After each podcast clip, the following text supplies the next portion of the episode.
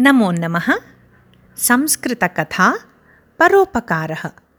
निरूपिका Pushpa B R Dikshit. कस्मिंश्चित् ग्रामे कदाचन अशीतिवर्षीयः एको वृद्धः मार्गे आम्रवृक्षान् आरोपयति स्म।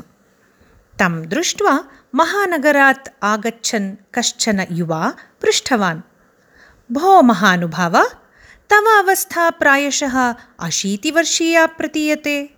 एतच्च स्वाभाविकं यदा एते वृक्षाः फलानि दास्यन्ति तदा त्वं जीवितो न भविष्यसि। अतः किमर्थम् इमं निष्फलं प्रयासं करोषि?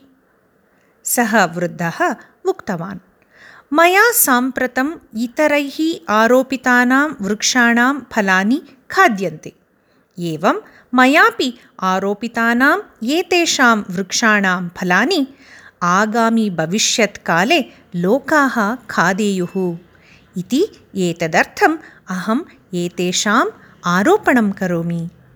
वस्तुतः मनुष्येण केवलं स्वार्थचिन्तनं न कर्तव्यं परोपकारं करणीयं धन्यवादः